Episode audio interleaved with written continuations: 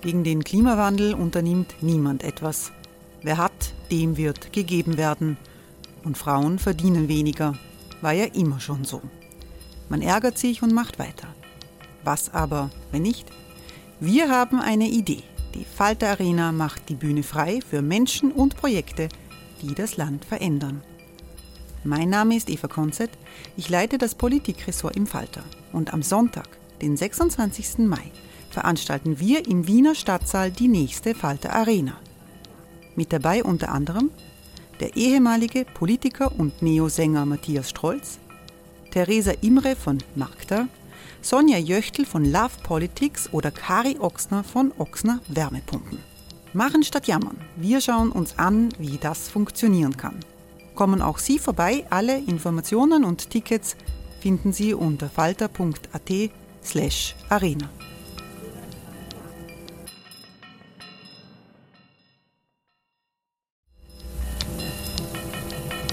slash arena. Falter-Podcasts werden durch Werbung unterstützt.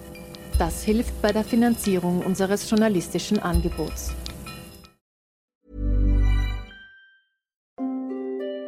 Hereinspaziert durch unser Burgtor. Ob Burgherr, Ritterin, Stallbursche oder Gauklerin. Die Burg Liechtenstein in Maria Enzersdorf bei Wien lädt zu Erkundungen ein und weckt bei Groß und Klein die Abenteuerlust. Erbaut im Jahr 1130 ist die Burg bis heute zu 60 Prozent im Originalzustand erhalten. Waffenkammer, Turmzimmer und Ritterstube. Die Stammburg der Fürstenfamilie von und zu Liechtenstein bietet Einblicke in das Leben im Mittelalter. Besuchen Sie uns jetzt in der Erlebniswelt Burg Liechtenstein. Jeden Sonntag mit eigener Kinderführung. www.burgliechtenstein.eu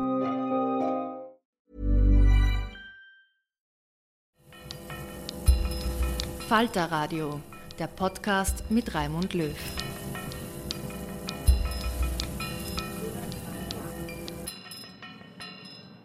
Herzlich willkommen, liebe Zuhörerinnen und Zuhörer, bei der 45. Folge von Schäuber fragt nach. Ich muss mich an dieser Stelle einmal bei den Stofflieferanten dieses Podcasts bedanken. Sie sorgen dafür, dass er sich in letzter Zeit immer öfter wie eine Fortsetzungsgeschichte schreibt.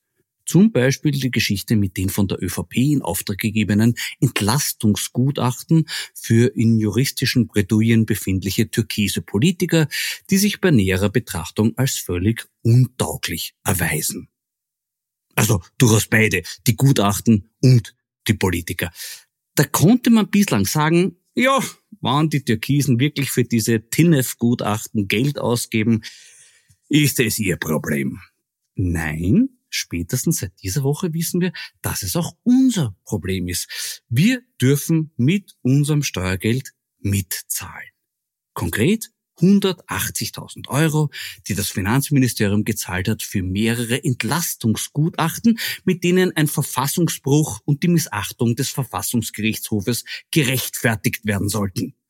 Da ging es um die von Gernot Blümel rechtswidrig verweigerte Lieferung von Akten an den Parlamentarischen U-Ausschuss. Blümel hat also für seinen Fluchtversuch aus seiner Ministerverantwortung unser Geld verwendet. Wir durften quasi eine volle Tankladung Benzin für das Fluchtauto spendieren. Dieses Fluchtauto war aber von vornherein mit vier Botschen fahruntauglich, weil mit dem Verfassungsgerichtshof bereits die höchste Instanz für eine vollständige Aktenlieferung entschieden hatte. Die Aktion von Blümel war also so sinnvoll, wie wenn man vom Gericht verurteilt wird, wenn man einem Nachbarn den Rasenmäher gestohlen hat und sich daraufhin ein Gutachten schreiben lässt, in dem steht, dass man den Rasenmäher nicht zurückgeben braucht, weil man ihn ja selber viel dringender braucht als der Nachbar. Das wird eher nicht eingehen. Genauso wenig hat es absehbarerweise für Blümel funktioniert. Immerhin ein Erkenntnisgewinn den wir ihm finanzieren durften. Man kann ja Menschen für die verschiedensten Dinge bezahlen, zum Beispiel dafür, dass sie sich an für einen Konzern unangenehme Sachverhalte nicht mehr erinnern können. Letzte Woche habe ich vom Novomatic-Lobbyisten Gerd Schmidt berichtet und seine von einer Anwältin dokumentierten Zahlungen an Menschen, bei denen es Novomatic offenbar lieber ist, dass sie bestimmte Aussagen nicht mehr machen. Diese Woche hat sich jetzt herausgestellt, dass Herr Schmidt auch dafür zahlt, wenn bestimmte Aussagen gemacht werden. Im Prozess gegen den Ibiza-Videomacher Julian Hessenthaler stellte sich heraus, dass Schmidt zuvor 55.000 Euro an den Hauptbelastungszeugen gezahlt hat. Laut Schmidt für eine Vielzahl an Aufgaben im Zusammenhang mit dem Ibiza-Video. Was treibt Schmidt an? Wollte daraufhin der Richter wissen und hat im Weiteren gemeint, es ist schon suspekt, dass eine private Person Gelder verteilt für Ermittlungen, die eigentlich die Polizei machen sollte. Und dann gab es zum Abschluss des Prozesstages noch eine höchst bemerkenswerte Information. Der Anwalt von Hessenthal hat berichtet, dass der Hauptbelastungszeuge in eine Telefonüberwachung geraten ist. Dort hört man, wie er eine weitere Person um belastendes Material gegen Julian Hessenthaler bittet, mit der Begründung, er, der Zeuge, werde dafür von Gerd Schmidt bezahlt. Mhm. Äh, auf das hinauf hat der Richter den Prozess erneut vertagt. Für das Image der Firma Novomatic war das Ibiza-Video ja ungefähr so förderlich wie der Ausbruch der Corona-Pandemie für die internationale Beliebtheit chinesischer Wildtiermärkte.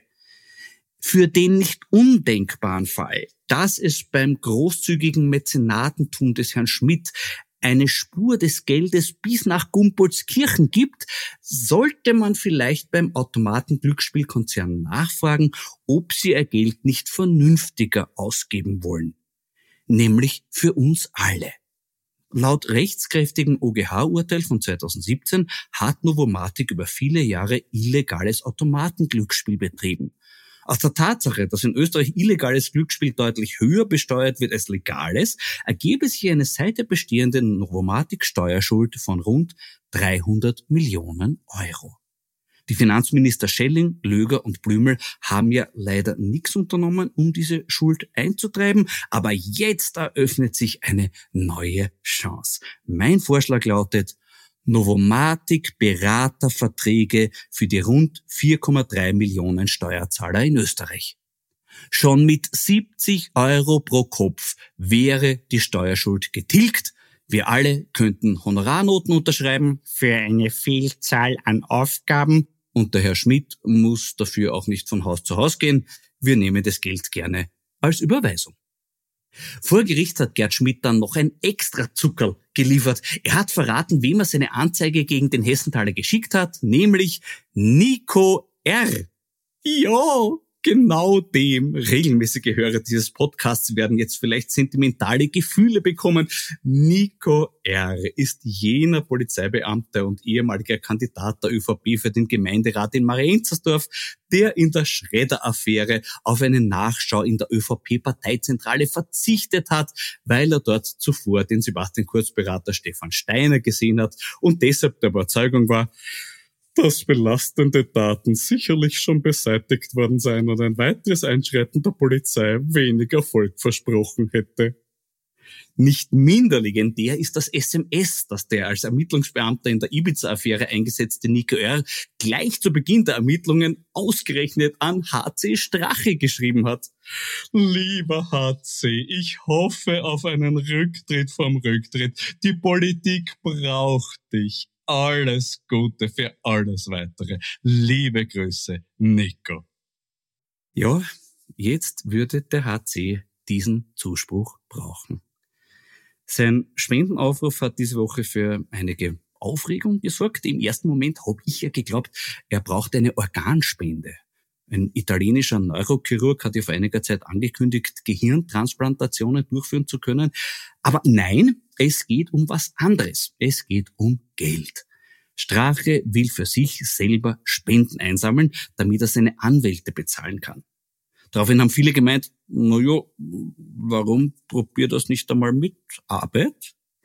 Äh, das erscheint mir ein bisschen ungerecht, weil es einen Aspekt ignoriert, der bislang viel zu selten öffentlich wahrgenommen wurde, nämlich Straches Karriere als Businessman. Nicht einmal in seiner eigenen, vor drei Jahren erschienenen Biografie finden diese Sternstunden seines Lebenswegs Erwähnung. Deshalb finde ich es hoch an der Zeit daran zu erinnern, wie mutig sich Strache schon auf das Abenteuer Privatwirtschaft eingelassen hat, nämlich schon Mitte der 1990er Jahre. Unbeeindruckt von der engstirnig wirtschaftsfeindlichen Gesetzgebung bezüglich beruflicher Nebeneinkünfte von Landtagsabgeordneten war Strache mehrere Jahre für die Ofenrohrfirma seines Parteifreundes Gerhard Bauer tätig und wurde dabei, laut Angaben des Unternehmens, für die Marktbeobachtung des kroatischen Ofenrohrmarktes bezahlt. Es zeugt von Großmut und Bereitschaft zum Brückenbauen, dass sich der bekennende Serbienfreund Strache dieser Herausforderung gestellt hat, völlig unvoreingenommen in kroatische Röhren geschaut hat und visionär die Wahrheit hinter den Öfen hervorgelockt hat. Als Höhepunkt seiner unternehmerischen Tätigkeit muss man aber die gemeinsam mit Gernot Rumpold gegründete Care Partners Gesundheitsfinanzierungs GmbH bezeichnen und die von ihr erdachte Easy Dent Card. Eine Art Kreditkarte für Zahnarztleistungen. Der Werbeslogan dieser Firma lautete Sie lachen, wir zahlen. In dieser unkonventionellen Geschäftsidee, Kredite für Zahnarztleistungen zu gewähren, hat sich auch Straches nimmermüdes Engagement für die Sorgen und Nöte des kleinen Mannes offenbart. Denn Anders als bei herkömmlichen Konsumkrediten ist der Zugriff des Gläubigers auf die vom Schuldner mit dem geborgten Geld erworbenen Güter eher schwierig. Also konkret, wenn der Schuldner den Kredit für Haus oder Auto nicht mehr bedienen kann, bekommt der Gläubiger Haus oder Auto. Bei Plomben, Kronen, Brücken und Zahnprothesen ist das nicht ganz so klar und wenn nur mit Einsatz körperlicher Gewalt möglich. Bedauerlich, dass diese Revolution des Kreditwesens vom Markt nicht belohnt und die Firma liquidiert wurde. Kein Wunder, dass Strache seither bei der Frage seines beruflichen Engagements in der Privatwirtschaft ein wenig den Biss verloren hat. Aber wer weiß, vielleicht legt er diesbezüglich wieder einen Zahn zu. Bei einem neuen Versuch als Zahnarztleistungskreditgeber könnten ihm auch seine auf Ibiza geäußerten Ansichten helfen, zum Beispiel die Erkenntnis, die Krone kann man verkaufen. Genug Biss hat mein heutiger Wein, den ich mir aus der Schatzkiste der Panobile Winzer geholt habe.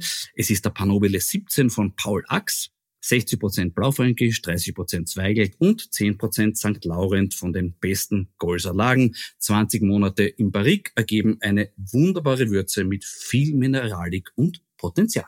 Prost! Bemerkenswert am vorhin beschriebenen Prozess gegen den Ibiza-Videomacher ist auch der Umstand, dass ziemlich wenig darüber berichtet wurde. Vom vorerst letzten Prozesstag gab es in den heimischen Zeitungen praktisch nichts zu lesen. Umso wichtiger, dass ein Journalist vor Ort im Landesgericht St. Pölten war und auf seiner Plattform Zack Zack darüber geschrieben hat. Jetzt ist er mein Gesprächsgast, nämlich Thomas Wallach. Grüß dich, Thomas. Grüß dich, Florian. Thomas, ich habe vorhin von durchaus bemerkenswerten neuen Erkenntnissen berichtet, die der Prozess gegen Julian Hessenthaler am Mittwoch hervorgebracht hat. Du warst dort. Erzähl mir doch bitte, wie es war.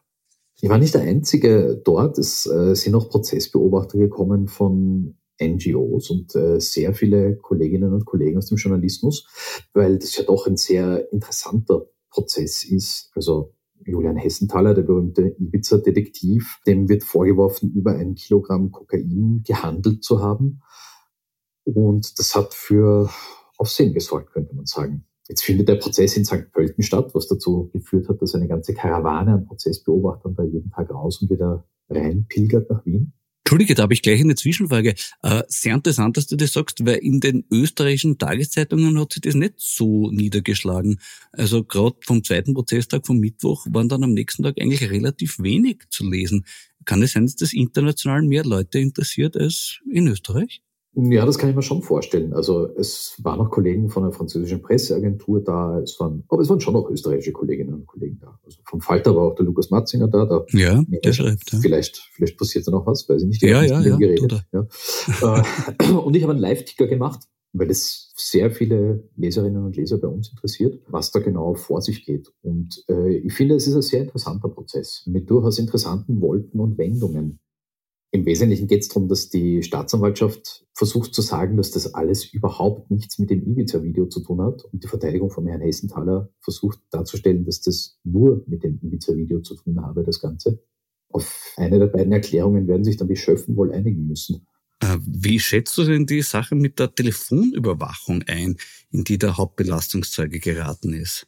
Ja, also Telefonüberwachung und Julian Hessenthaler, das ist überhaupt eine ganz absurde Geschichte. Es wurde ja nach dem Julian Hessenthaler lang gefahndet oder nach dem Drahtziehen des Ibiza-Videos. Und zwar mit ganz außergewöhnlichen Mitteln. Also die Soko Ibiza hat sich da europaweit wirklich reinkaut und hat auch im europäischen Ausland Telefonüberwachungen beantragt. Äh, und wenn man da in den Akt reinschaut, dann sieht man, dass das die Kollegen von den Staatsanwaltschaften in anderen Ländern sehr erstaunt hat, weil dem Hessenthaler wurden eigentlich nur Bagatelldelikte vorgeworfen. Da gibt es einen schönen Briefverkehr mit der Staatsanwaltschaft München, die fragt, ob es irgendein Missverständnis gibt oder ob sie jetzt wirklich deswegen eine Telefonüberwachung durchführen sollen. Also der wurde mit sehr viel Energie gesucht. Ähm, so, und dann geriet auch der Hauptbelastungszeuge, ein ehemaliger Mitarbeiter von Hessenthaler, kann man wohl sagen, geriet in eine Telefonüberwachung. Und da hat er gesagt, er brauche irgendwelches belastendes Material, also Betrügereien äh, oder so etwas über Hessenthaler, damit er von seinem Auftraggeber Geld bekommt. Und auch der Auftraggeber, das ist der Gerd Schmidt, der ist ein Detektiv, der für die Novomatik arbeitet, auch der war als Zeuge geladen. 55.000 Euro wurden an den Hauptbelastungszeugen gezahlt. Von wem? Ja, die wurden gezahlt, also an den Hauptbelastungszeugen und einen Partner von ihm. Die wurden gezahlt von Gerd Schmidt. Gerd Schmidt ist ein Detektiv, der für die Novomatik arbeitet. Im Prozess hat er gesagt, es wurde für äh, alle möglichen Dienste bezahlt. Und jetzt versucht die Verteidigung von Julian Hessenthaler darzulegen, dass dieses Geld für eine falsche Aussage gegen den Julian Hessenthaler geflossen sei. Und das bestreiten aber die, denen das vorgeworfen wird. Na, der Richter hat ja ganz dezidiert gefragt, was treibt Schmidt an? Und hat gemeint, es ist schon suspekt, dass eine private Person Gelder verteilt für Ermittlungen, die eigentlich die Polizei machen sollte. Also was treibt ihn an? Also Gerd Schmidt arbeitet für die Novomatik. Die Novomatik ist durch das Ibiza-Video sehr stark beschädigt worden. Die war am Sprung zu weit höheren Wein in der europäischen Politik und das hat sich natürlich alles zerschlagen. Also auch die Glücksspiellizenzen, die sie haben wollte. Der Novomatik hat das Ibiza-Video sehr geschadet. Gerd Schmidt ist für die Novomatik tätig als Detektiv und Gerd Schmidt versucht, belastendes Material gegen Julian Hessenthaler zu finden. So stellt sich das dar. Ich darf jetzt hier nicht öffentlich einen Schluss aus dieser Kette von Fakten ziehen, weil sonst äh, werde ich wohl geklagt. Aber das können ja die Hörerinnen und Hörer wahrscheinlich auch selbst tun. Naja, der Schmidt sagt ja selber immer, er ist nicht für die Novomatik tätig. Aber warum macht er das dann? Na, er sagt schon, dass er für die Novomatik tätig ist. Er sagt nur, in dieser Sache sei er nicht für die Novomatik tätig. Und ansonsten sagt er, das sei sein persönliches Interesse. Also er sagt wirklich, das sei Privatinteresse. Es wurde auch vor Gericht berichtet über einen intensiven Chat-Nachrichtenaustausch zwischen Gerd Schmidt und Johann Gudenus. Die Rede war von 782 Nachrichten. Weiß man da genaueres? Interessant an dieser Sache ist, äh, Gerd Schmidt hat über den Hauptbelastungszeugen im Prozess, versucht, den Ibiza-Lockvogel aufzuspüren. Und was man weiß, die interessanteste Konversation zwischen Schmidt und Gudenus ist offensichtlich jene, wo Schmidt dem Gudenus mögliche Kandidatinnen gezeigt hat. Weil Gudenus kennt ja den Ibiza-Lockvogel wohl wieder. Und der sollte den also identifizieren. Also da haben sie Ausweise von von Frauen aus dem Umfeld von Julian Hessenthaler äh, zumindest einen Ausweis sich angeeignet und Gudenus gezeigt. Also das dürfte eine wesentliche Funktion gewesen sein. Mhm. Spannend. Und da hat sich der Gutenus wieder erinnern können oder, weil der Starr hat ja gesagt, es war ein, ein Wahrheitsliquid im Sushi-Reis und dadurch war er möglicherweise nicht ganz äh, bei sich. Weiß man vom Gutenus, hat der auch vom Sushi-Reis äh, Wahrheitsliquid was abbekommen oder? Also die Frau Gudenus äh, sagt das ja auch, es seien Substanzen ins Essen und in die Getränke geschmuggelt worden, die die Zunge gelockert hätten. Ähm, Gudenus hat dieselben Getränke getrunken. Ähm, den Ibiza-Lockvogel hat er auf dem Ausweis nicht wiedererkannt und es war auch nicht der Ibiza-Lockvogel. Also mit der Erinnerung hat es ihm ein bisschen gefehlt. Ähm, ich bin ganz begeistert darüber, dass im Prozess auch Nico R wieder aufgetaucht ist. Der Schmidt hat bei ihm die Anzeige gegen Hessenthal eingebracht. Wir kennen den Nico R. seine legendären Ermittlungstätigkeit in der Schräder-Affäre und sein Fan-SMS an HC Strache. Der Mann ist ja mittlerweile schon eine Art Star, oder? Ja, ganz seltsame Sache mit dem Nico R. Äh, das wollte auch der Richter gerne wissen. Gerd Schmidt zeigt Julian Hessenthaler an äh, und schickt diese Anzeige nicht nur an die Staatsanwaltschaft, sondern auch an den eigentlich unzuständigen Kriminalbeamten Nico R. Auf die Frage, warum, hat er gesagt, ja, weil er den halt kennt. Ja, den kennt mittlerweile jeder. ja, ja, aber er kennt ihn auch persönlich. Äh, meine Lieblingsgeschichte über Nico R., seines Zeichens Mitglied der Soko Ibiza, ist ja die, wo Christina Jilek, die damalige Staatsanwältin der WKSDA, die dann äh, gegangen ist von der WKSDA und jetzt Proponentin des Antikorruptionsvolksbegehrens ist, die hat Nico R. beauftragt, das Handy des Schreddermanns Arno M. sicherzustellen.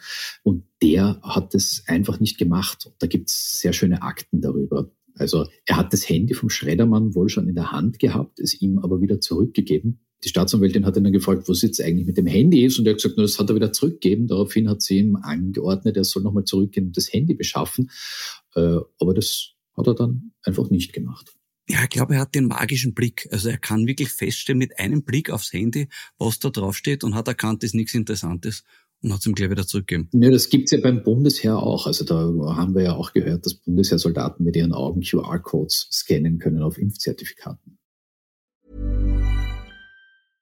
This is Paige, the co-host of Giggly Squad, and I want to tell you about a company that I've been loving, Olive and June. Olive and June gives you everything that you need for a salon quality manicure in one box. And if you break it down, it really comes out to $2 a manicure, which is absolutely insane. It's also so easy to get salon worthy nails at home with Olive and June. The difference between how your nails used to look when you did them yourself and now with the Manny system is a complete game changer. The best thing about Olive and June too is it's a quick dry. Dries in about one minute, lasts for five days, and full coverage in up to one to two coats. Visit oliveandjune.com slash perfectmanny20 for 20% off your first system. That's oliveandjune.com slash perfectmanny20 for 20% off your first system. Ja, ja, toll. Das ist vielleicht ein ähnliches Phänomen. Das ist fantastisch. So wie vom Bratzo der gebende Blick, äh, das scannende Blick. Ja, genau. Das ist dann in dem Fall eher der nehmende Blick, wenn die Daten abgesaugt werden. Genau. Apropos Schredder-Affäre, äh, eine der beiden damals geschredderten Laptop-Festplatten war ja die von Gernot Blümel. Weiß man schon, wem die andere gehört hat? Nein, man weiß es nicht und ich nehme an, man wird es auch nie herausfinden.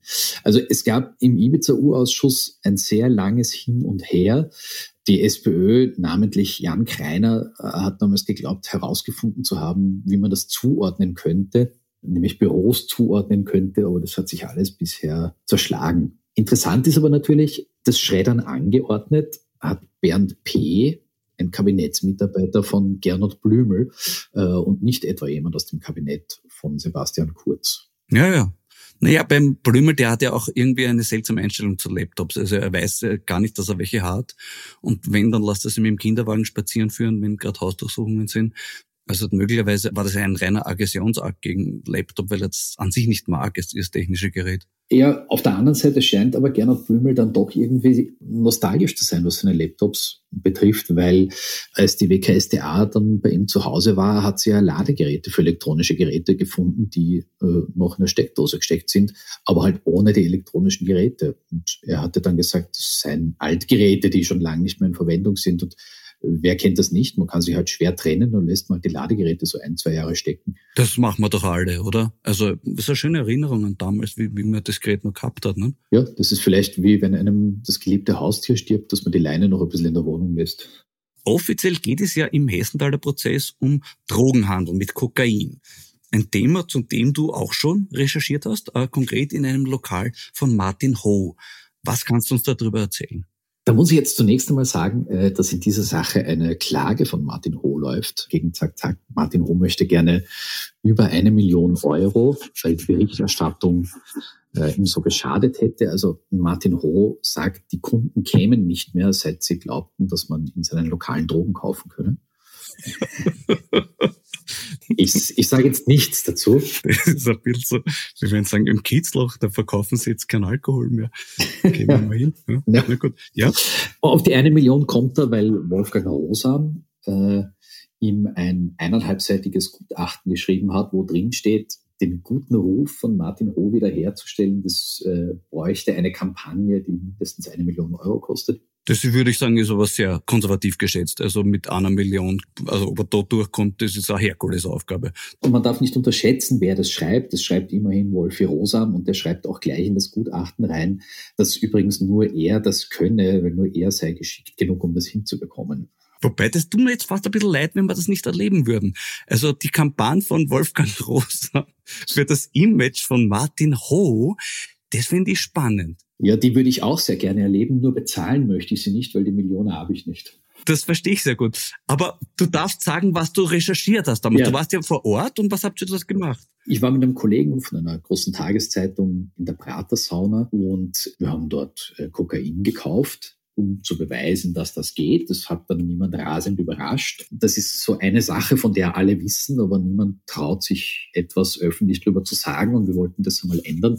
Äh, und um handfeste Beweise zu haben, äh, sind wir dann auch zu Käufern geworden. Besser gesagt, äh, ich habe dann Kokain gekauft, ein Gramm. 100 Euro kostet das, wie ich jetzt weiß. Das war das erste Mal, dass ich Kokain gekauft habe. Und ich kenne mich jetzt deutlich besser aus, wie das geht. Das geht ganz leicht. Dort in der Pratersauna ist es so, äh, dass das überhaupt nicht versteckt wird. Also die Dealer, die wir dort beobachtet haben, die sprechen sich mit dem Security-Personal ab und die werden da eingeteilt, wer verkauft wo und äh, die Preise sind vorher bekannt und die Dealer werden an der Schlange am Eingang vorbeigelotst und da gibt es keine 3D-Kontrolle, sondern die werden dort behandelt wie Mitarbeiter. Der Kollege war am Vortag schon da, an einem Donnerstag, und hat äh, jemand vom Personal ganz oft gefragt, ob er Drogen kaufen könne.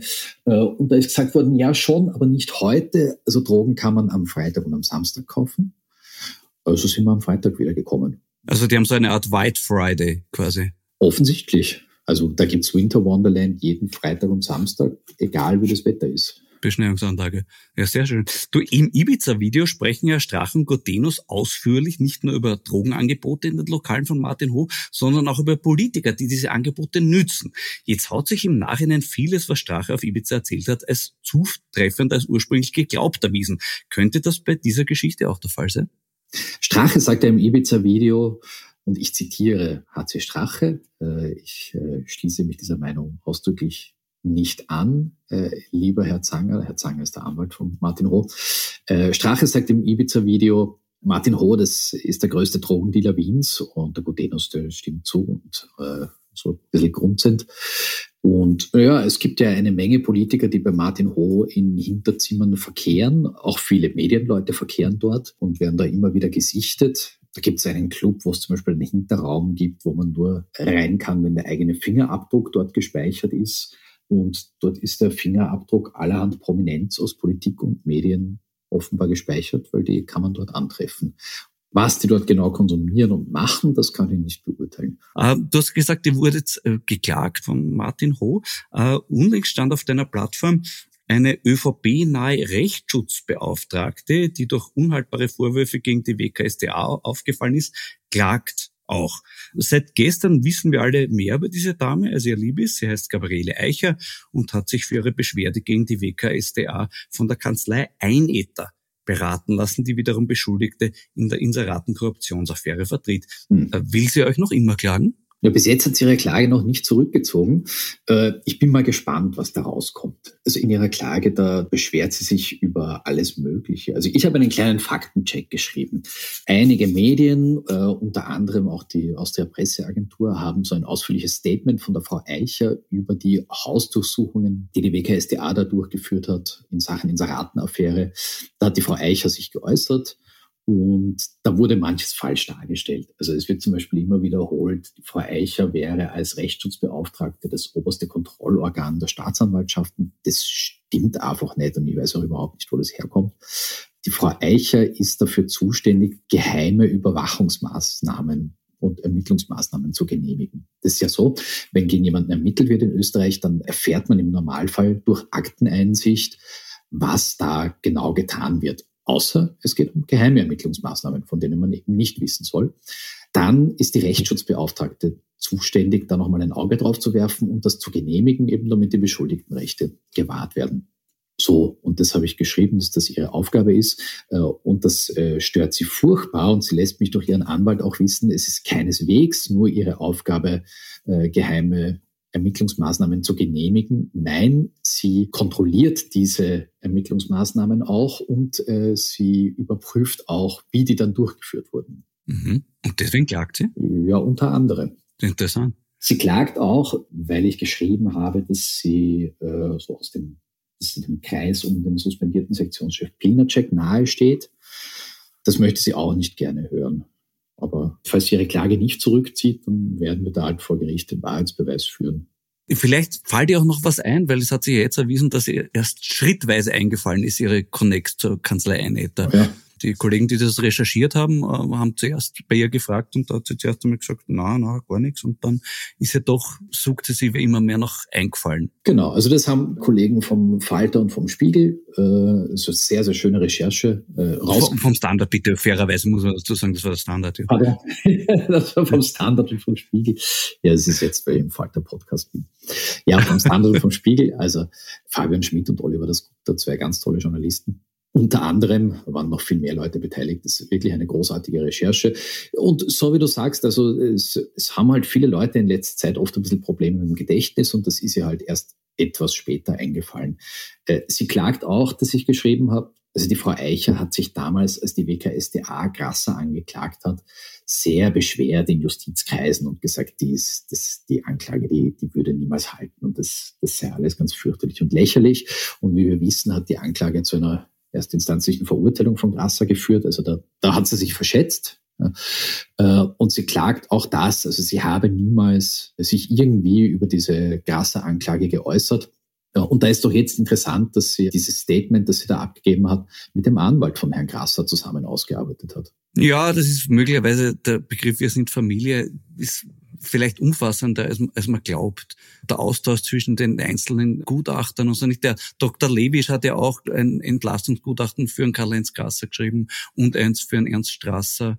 Und halt in beiden Fällen ein bisschen, ja, hat sich halt giert. Ne? Ja, das kann passieren. Irren ist menschlich, sagt man. Ne? Ja. Die Klagen gegen euch haben sich in letzter Zeit aber gehäuft. Die Rede ist von Slap-Klagen. Äh, zum Beispiel Rene Benko hat da auch eine, eine eingebracht. Kannst du uns kurz erklären, was sind äh, Slap-Klagen? SLAP ist ein Akronym, das steht für Strategic Lawsuit Against Public Participation äh, und ist im angloamerikanischen Raum eine Praxis, die es schon ewig gibt. SLAP-Klagen sind Einschüchterungsklagen, äh, wo es nicht darum geht, einen Prozess zu gewinnen oder sein Recht durchzusetzen, sondern die Gegner einzuschüchtern, fertig zu machen durch hohe Prozesskosten. Und das war in Europa bis vor wenigen Jahren kein ständiges Problem und wird es aber zunehmend. Also nicht nur bei uns. Die EU-Kommission hat eine Initiative gestartet, die jetzt bald eine Richtlinie dazu ergeben soll, dass Slap-Klagen illegal sein sollen. Noch ist das nicht so. Noch kann jeder alles klagen im Wesentlichen. Und äh, ich behaupte, uns passiert das in letzter Zeit sehr oft. Also wir sind vielleicht so eine Art Versuchslabor. Äh, bei uns werden Dinge geklagt, wo man ja, da müssen dann eh die Gerichte entscheiden, ob man die Dinge so schreiben kann, wie wir das getan haben. Aber das Erstaunliche ist, dass immer auf absurde Summen geklagt wird. Also die Casinos-Chefin Bettina Glatz-Kremsner hat schon so geklagt, dass uns das im Fall einer Niederlage eine Million Euro gekostet hätte. Das hat aber Bettina Glatz-Kremsner verloren und hat uns am Ende noch Geld gezahlt. Es waren nur Peanuts, ein paar hundert Euro, aber immerhin. Und jetzt aktuell kommen die höchsten Klagen von René Benko. Der klagt sowohl das Medium auf eine Million Euro als auch mich selbst auf eine Million Euro. Worum geht's bei dieser Klage? Äh, da geht es um eine interessante Chat-Nachricht von Tom Schmidt. Wie könnte es anders sein? Äh, oder besser gesagt, ist in dem Fall eigentlich an Tom Schmidt. René Benko hat Kika Leiner gekauft ist, glaube ich, allseits bekannt. Das, äh, das Leiner Stammhaus auf der Maria-Hilfer-Straße wird ja auch gerade äh, also das wurde abgerissen und da wird ein neues Gebäude gebaut. Und da gab es einen richtigen Krimi bei diesem Verkauf. Die Gläubiger von Kika Leiner, die wollten nämlich nicht alle auf das Pauschalangebot von René Benko eingehen, der gesagt hat, ich kaufe euch den ganzen Laden und dafür bekommt ihr so und so viel Geld. Da gab es Gläubiger, die der Ansicht waren, wenn wir das stückelweise verkaufen, gibt's mehr. Und das hat sich ewig hingezogen, bis ein Insolvenzantrag hätte eingereicht werden müssen. Mit Insolvenzanträgen ist das so in Österreich, die werden von Anwälten eingebracht und gehen dann elektronisch via Bundesrechenzentrum ans zuständige Gericht. Okay, ganz normaler Vorgang. Und jetzt gibt's eine interessante Nachricht vom Dietmar Schuster. Äh, Dietmar Schuster war Generalsekretär im Finanzministerium. Der hat geschrieben an Tom Schmidt, ganz bewundernd, cool, so beginnt die Nachricht, du hast vom Berg Athos aus das Insolvenzverfahren Kika Leiner übers BRZ verzögert. Und das ist eine Nachricht, die eigentlich beweist eine ältere Recherche, die schon in Magazinen des Newsverlags und im Standard äh, eigentlich erschienen ist. Also Tom Schmidt soll als Weisungsbefugter im Bundesrechenzentrum dafür gesorgt haben, dass der Insolvenzantrag nicht rechtzeitig ans Gericht geht, sodass René Benko noch Zeit gewinnt, um den Laden zu kaufen. Da gab es schon ein paar Chat-Nachrichten, die das so ein bisschen angedeutet haben und es gab Recherchen von den Kollegen, die das auch so herausgefunden haben wollen. Und dann kam aber diese Chat-Nachricht äh, aus der Auswertung von äh, Thomas Schmidts Handy äh, und im Wesentlichen ist es sehr deutlicher Beweis für die Recherchen der Kolleginnen und Kollegen. Und wir haben die Chat-Nachricht veröffentlicht und daraufhin klagt jetzt die Signa, also die Firma von René Benko, denn das sei kreditschädigend, also sie würden so viel Kunden verlieren durch diese negative Berichterstattung und das ist ihnen zwei Millionen wert. Interessanterweise machen sie uns auch zum Vorwurf, dass wir ihre Stellungnahme, nämlich es äh, habe keinen Insolvenzantrag gegeben, nicht im Artikel haben. Und das ist eine erstaunliche Geschichte, weil natürlich habe ich bei Signa angefragt und die haben mir zurückgeschrieben, es gab keinen Insolvenzantrag, aber diese Information ist nur off. Sie dürfen das in Ihrem Artikel nicht schreiben. Und folglich habe ich es im Artikel nicht geschrieben und jetzt klagen Sie, weil diese Information im Artikel nicht vorkommt. Sehr interessant. Ein bisschen ein Teufelsgeist könnte man es nennen. Ich glaube aber, die Lösung ist relativ einfach. Ich meine, Bergatos wissen wir, ist ein Kloster. Äh, der Thomas Schmidt wird dort einfach dafür gebetet haben. Ja, das wäre möglich. Daraus kann man jetzt also wirklich nicht irgendwelche weiteren Schlüsse ziehen. Könnte ich mir vorstellen, dass das die Erklärung dafür ist. An das habe ich noch überhaupt nicht gedacht. Das ist wirklich plausibel. Schon, gell? Naja, vielleicht ist da eine außergerichtliche Einigung zu dem Thema. Es müsste halt der Thomas Schmidt einmal mehr über seine intimsten Geheimnisse uns verraten. Ja, ja, und seine besonderen Beziehungen nach oben. Genau, denn da wird sich, glaube ich, viel in Österreich verändern. Apropos, äh, die türkise ÖVP hat das Problem, dass das System Bilnacek nicht mehr so funktioniert wie früher. Wie schätzt du die Situation an? Ja, äh, in der Justiz hat man ja früher gescherzt, wer unter Pil, also Pil sagen sie in der Justiz, äh, wer unter Bill Justizminister ist, ist egal. Das ist nicht mehr so. Insofern ist der Familie, ich sage es einmal so, natürlich eine wichtige Stütze weggebrochen. Denn im Wesentlichen hat ja Christian Pilnacek früher entschieden, wer angeklagt wird und wer nicht. Also das war natürlich sehr praktisch, weil wenn man erst einmal vor dem Richter steht, dann könnte es ungut ausgehen. Aber wenn es überhaupt nicht so weit kommt, ist es natürlich eine angenehme Sache. Das ist wirklich äh, weggebrochen, obwohl ja Pilnaceks Nachfolgerin, wie er selbst, fleißig gechattet hat, seine Erfindung sei. Aber die halten ziemlich die Füße still, dieser Pilnacek-Umkreis. Ähm, da ist, glaube ich, einfach zu viel Aufmerksamkeit. Oder vielleicht sind die Leute auch einfach anständig. Das könnte ja auch sein. Nö, da darf man die Hoffnung nicht aufgeben. Ja. Aber die Familie hat sich ja entschädigt. Äh, es ist ja jetzt der ehemalige Leiter der Soko Ibiza, Andreas Holzer, der ist dafür jetzt Chef der Kriminalpolizei. Äh, und das ist ja auch was wert. Ja, das wäre meine nächste Frage gewesen. Ihr habt sich ja nicht nur mit dem System Pilnacek angelegt, ihr schreibt auch vom System Andreas Holzer. Äh, was genau darf man sich darunter vorstellen? Also das System Andreas Holzer ist zunächst einmal die erfolgreichste Verlags-PR-Agentur Österreichs. Ähm, denn Andreas Holzer will per einstweiliger Verfügung das Buch von Peter Pilz über Sebastian Kurz beschlagnahmen lassen. Äh, und das war natürlich der größte, nie gewollte PR-Coup im Verlagswesen der Zweiten Republik, äh, weil es dazu geführt hat, dass der Verlag mittlerweile die achte Auflage drucken musste. Also die Leute wollten ganz sicher gehen, dass dieses Buch niemals verschwinden wird. Das wird es wohl auch nicht. Abgesehen davon ist Andreas Holzer eben auch noch Kriminalpolizist kommt ursprünglich aus der Suchtgiftermittlung, kennt sich also mit Drogendealern und ihren Abnehmern bestens aus äh, und hat seinen Weg nach oben gearbeitet. Auch Andreas Holzer äh, klagt uns und mich übrigens. Ähm, es gibt ein interessantes SMS von Andreas Holzer an den damaligen Kabinettschef im Innenministerium Michael Kleubmüller, wo Andreas Holzer dem Kleubmüller verrät, dass der in einer geheimen Telefonüberwachung auftaucht. Und dieses SMS haben wir veröffentlicht und das hat zu einer wahren Klagsflut geführt von Kleubmüller, äh, Holzer und einem weiteren, der dort vorkommt, einem BVT-Beamten. Da gab es noch keine Verhandlungstermine. Mal schauen, was dabei rauskommt. Es, es klagt übrigens immer derselbe Anwalt. Der Herr Zöchbauer. Der Herr Zöchbauer, genau. Das ist ja auch Novomatic-Anwalt. Genau, der ist auch Novomatic-Anwalt und der, äh, der sammelt offenbar sehr fleißig Klagen äh, gegen uns und auch gegen mich. Also ich weiß gar nicht mehr auswendig, wie viele Klagen es vom Herrn Zöchbauer schon sind. Äh, ich erkenne aber mittlerweile seine Klagen schon am Schriftbild, also seine Kanzlei verwendet eine bestimmte Schriftart und wenn ich die sehe, dann weiß ich schon, ah, der äh, Zöchbauer hat mir wieder einen Brief geschrieben. Die Frau Eicher wird übrigens auch von ihm beraten. So ist es. es ist ein kleines Land, Österreich, gell? Es ist ein sehr kleines Land. Ja. Äh, meine, sehr, viel, sehr viel mit Klagen gedroht hat uns Alexander Schütz, also dessen Frau jetzt Herausgeberin des ÖVP-nahen Express ist. Und Alexander Schütz ist ein sehr mächtiger, reicher Investor. Er war früher einer der größten Einzelaktionäre der Deutschen Bank und er war dort auch im Aufsichtsrat und er war ein guter Freund von Markus Braun und er hat diese berühmte Nachricht an Markus Braun geschrieben, macht diese Zeitung fertig, also über die Financial Times, weil sie die Wirecard-Affäre aufgedeckt hat. Und der hat uns auch ganz, ganz viel mit Klagen bedroht. Von dem haben wir in einer Woche allein vier Klagsdrohungen bekommen. Einfach weil wir berichtet haben, dass gegen Alexander Schütz eine Untersuchung der deutschen Finanzaufsicht lief, was so war. Äh, aber Alexander Schütz hat es trotzdem, hat trotzdem seine Anwälte mal losgeschickt, um Briefe zu schreiben. Ganz prinzipiell einmal. Ja, ich habe dann, ich habe dann, nachdem dann einmal vier Briefe in einer Woche kamen, habe ich mal angerufen dort. Das ist eine berühmte Berliner Medienkanzlei, die kennt in Deutschland jeder Medienschaffende, Scherz Bergmann. Äh, habe dort einmal angerufen und gesagt, sie, sie schreiben mir so oft und das ist äh, entzückend und vielleicht wollen wir mal einfach drüber reden.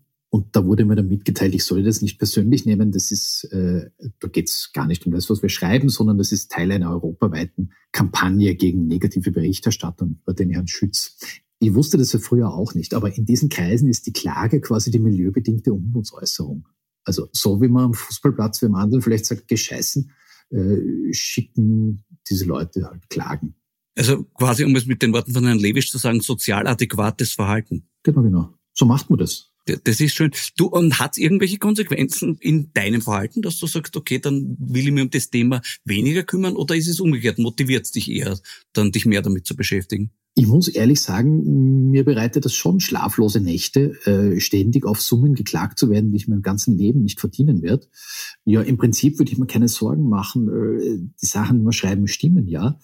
Aber das nagt schon ein bisschen nur darf das natürlich nicht dazu führen, dass man, dass man nachlässiger wird oder dass man sich einmal denkt, ah, das schreibe ich lieber nicht, das wird schon wieder geklagt. Damit hätte ja diese Klagsflut ihr Ziel erreicht. Also das, das Gegenteil muss der Fall sein. Je mehr man geklagt wird, desto mehr weiß man, dass man auf der richtigen Fährte ist.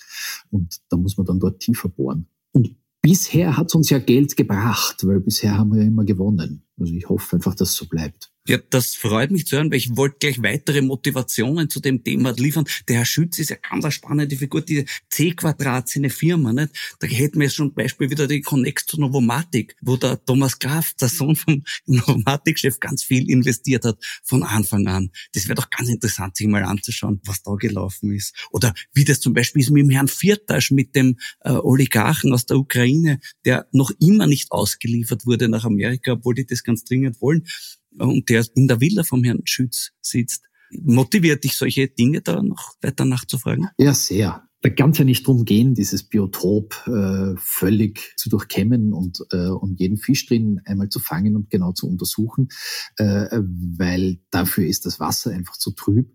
Aber andererseits ist doch interessant, wie, wie klein dieses Biotop Österreich ist und dass man immer wieder auf dieselben Akteure trifft. Also wenn du mal einen Fisch rausfangst, ist die Wahrscheinlichkeit, dass du ihn schon einmal gesehen hast, sehr hoch. Wird diesbezüglich der Wirecard-Skandal auch noch ein paar Fische ans Trockene spülen? Ja, da bin ich mir ganz sicher. Äh, Wirecard, diese größte Pleite in der deutschen Finanzgeschichte, dass die in Österreich so wenig Aufmerksamkeit erfahren hat, ist ganz, ganz erstaunlich, weil die wesentlichen Beteiligten ja alles Österreicher sind. Also äh, Jan Masalek, der ja nach wie vor auf der Flucht ist, von dem äh, Wolfgang Sobotka behauptet hat, er kenne ihn nicht. Wir haben dann daraufhin ein Foto von den beiden beim Abendessen veröffentlicht. Dann hat sich Sobotka doch wieder erinnern können, dass er ihn kennt und Markus Braun, der im Think Tank vom Bundeskanzler Kurz äh, gesessen ist und ihn beraten hat, nebenbei auch sehr viel Geld gespendet hat an die ÖVP.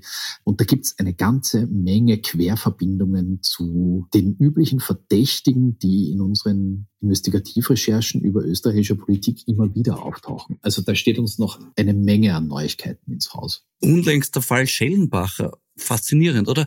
Der war auch Fluchthelfer vom Masalek und ist jener Abgeordnete, für den damals äh, das Geld in der Sporttasche gewesen sein soll. Die Staatsanwaltschaft konnte es aber nicht nachweisen, wohin die 10 Millionen geflossen sind. Und außerdem war das damals nicht einmal strafbar, ein Mandat zu kaufen. Ja, das ist auch nach wie vor nicht strafbar, obwohl Türkis-Grün angekündigt hat, gleich zu Beginn der Legislaturperiode sich darum gleich zu kümmern. Schon. Aber es war ja eine absurde Geschichte. Also wenn es so stimmt, äh, wie bisher recherchiert, damals von der Süddeutschen und von uns, wovon ich ausgehe, dann haben ukrainische Oligarchen 10 Millionen dafür gezahlt, dass äh, die FPÖ Umreihungen auf der Liste vorgenommen hat, sodass ein Strohmann dieser Oligarchen, der niederösterreichische Unternehmer Thomas Schellenbacher, ein Nationalratsmandat bekommt.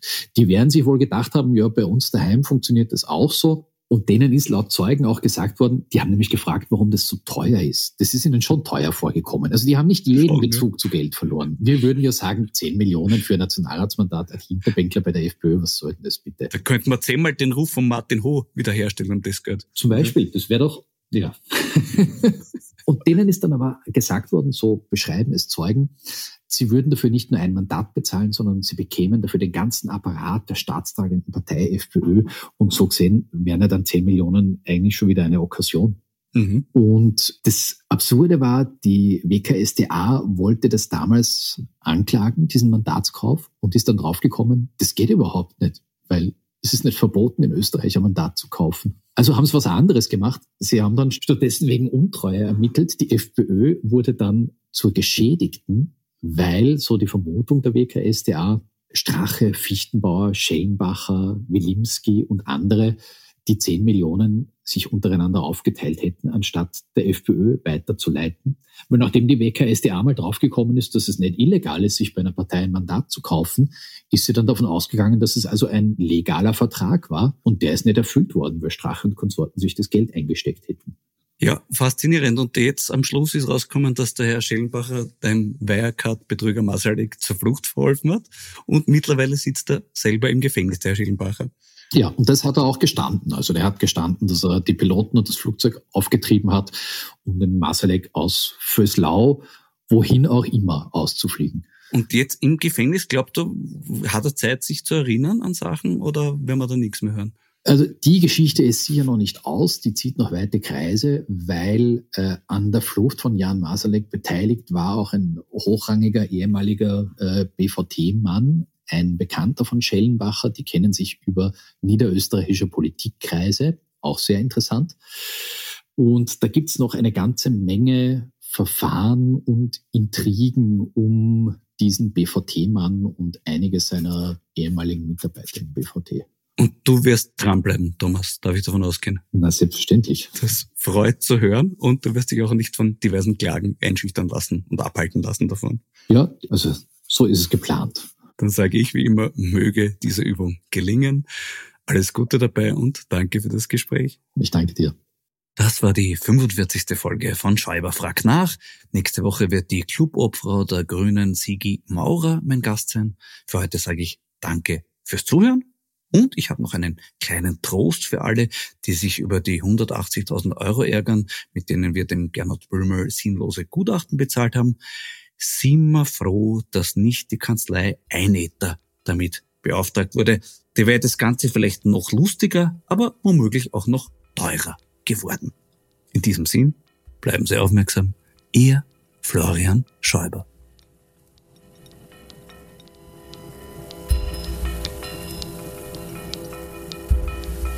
Sie hörten das Falterradio, den Podcast mit Raimund Löw.